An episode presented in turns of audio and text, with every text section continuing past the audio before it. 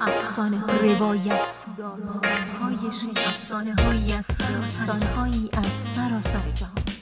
همینجا بشنوید. را را راوی طبیعت آدمی پیچیده است و زندگی پر از کشمکش.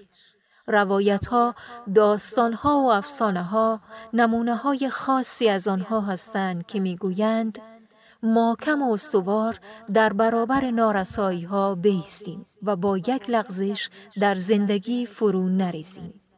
راوی روایت کننده همین هاست.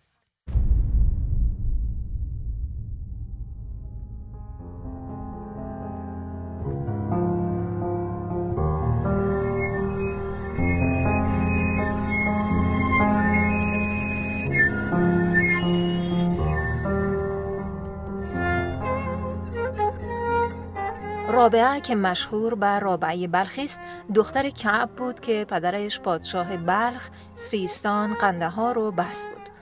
رابعه بلخی اولین زن شاعر پارسیگوی عارف است. او معاصر رودکی در خراسان بود. بسیاری از شاعران و نویسنده ها درباره زندگی تراژیک رابعه و عشق پرسوز او که با غلام برادر خود بکداش داشت قصه های زیادی را گفتند. گفتند که او بسیار زیبا بود. در پهلوی آن همه حسن و زیبایی رابعه بسیار شیرین زبان و خوشکلام هم بود که اشعار شیرین و پرسوزش و دلها چنگ می‌زد و خواننده را مجذوب میساخت. پدرش هم چنان دل به او بسته بود که یک لحظه از خیالش قافل نمی‌شد. همیشه در فکر آینده دخترش بود.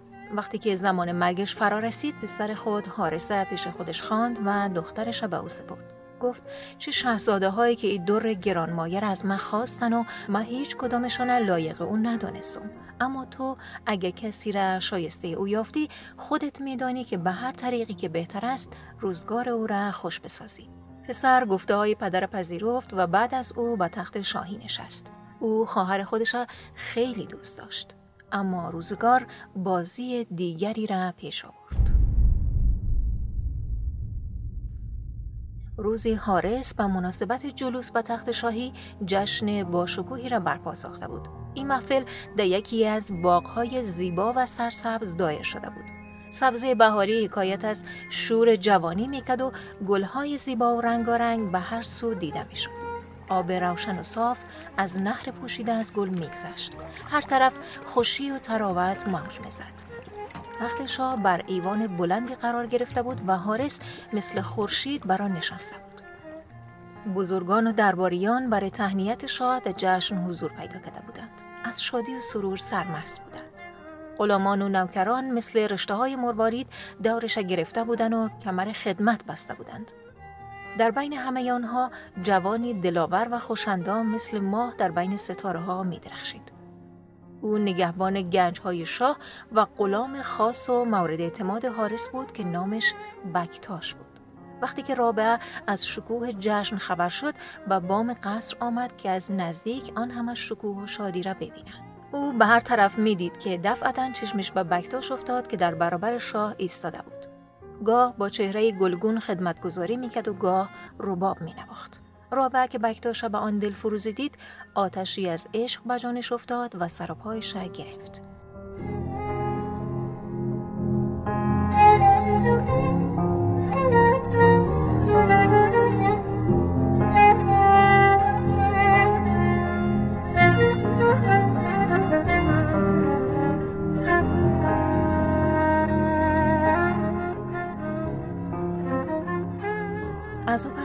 شب و آرام روز از او گرفته شد.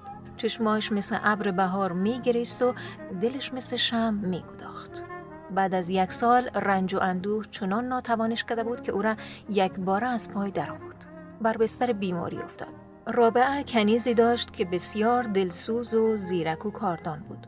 دختر داستان عشق خود به بکتاش را به کنیز فاش کرد. رابعه از کنیزش خواست که پیش بکتاش بره و ای داستان را با او در میان بگذارد. به قسمی که راز بر کسی فاش نشد و خودش هم برخواست و نامه نوشت. بعد از اینکه نامه را نوشت چهره خودش را بر کاغذ کشید و او را برای محبوبش فرستاد. بکتاش وقتی که نامه را دید از آن همه لطف و نقش زیبا در عجب ماند. چنان یک بار دل به او سپرد که گویی سالها آشنای او بوده است. بکتاش شیفته روی ندیده یار شد. نامه های عاشقانه دختر به بکتاش به شدت عشق او میافزود. مدت ها گذشت. روزی بکتاش رابعه را در محلی دید و شناخت. همان دم خودش را به دامن او انداخت. اما به جایی که از دلبر نرمی و دلدادگی ببینه با خشونت و سردی او روبرو شد. رابعه از این گستاخی او به سختی غمگین شد و او را ملامت ساخت.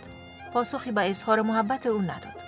بکتاش ناامید بر جای ماند و گفت این چه ماجرایی است که در نهان برای من شعر میفرستی و اکنون روی میپوشی و مثل بیگانه ها از خودت مرا میرانی.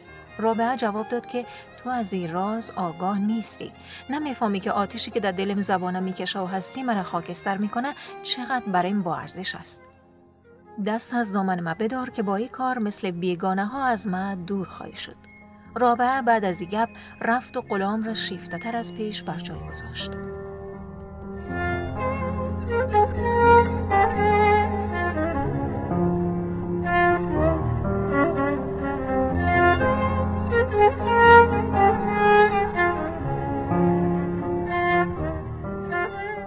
حارس یک حاکم دیکتاتور و مقتدر بود. به عنوان برادر و فرمانروا سرنوشت دیگری را برای رابعه مد نظر داشت.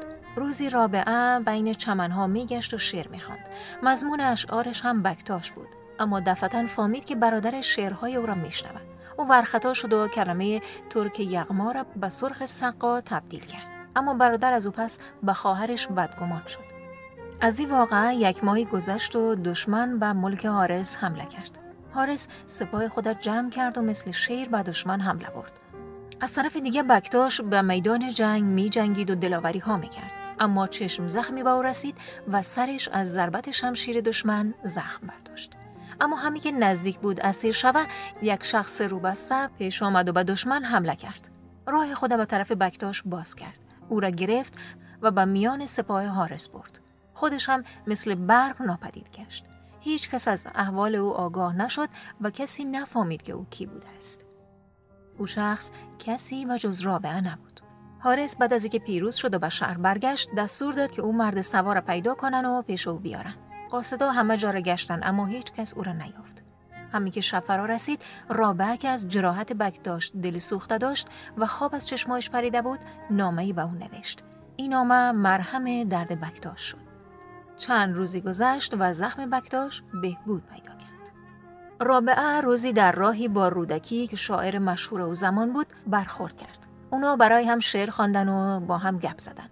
رودکی از عشق دختر آگاه شد و راز او را فهمید. بعد از او به درگاه شاه بخارا رفت. از غذا حارس هم در همون روز به دربار شاه وارد شده بود. جشن شاهانه برپا بود و بزرگان و شاعران دعوت شده بودند. شاه از رودکی خواست که شعر بخواند. او هم برخواست و شعرهای رابعه را که به یاد داشت همه را از برخواند مجلس سخت گرم شده بود. شاه چنان مجذوب اشعار شد که نام گوینده شعر از او پرسید. رودکی به خبر از حضور حارس زبان باز کرد و داستان را همونطور که بود تعریف کرد. گفت شعر از دختر کعب است که مرغ دلش در دام غلامی اسیر شده. چنان که جز شعر گفتن و پنهانی برای معشوق نامه فرستادن کار دیگری ندارد. راز شعر سوزانش هم همی است. وقتی که حارس به شهر برگشت دلش از خشم می جوشید و به دنبال بهانه‌ای بود که خون خواهرش را بریزد و به یک قسم ننگ را از دامن خودش پاک کند. بکتاش نامه های رابعه را یک جای جمع کرده بود و مثل یک گنج در محلی قرار داده بود. بکتاش رفیق ناپاک داشت که راز عشق او را فاش کرد. وقتی که نامه ها را خواند همه را پیش شاه برد. حارس بسیار خشمگین شد. اول بکتاش چاهی انداخت و بعد نقشه قتل خواهرش کشید.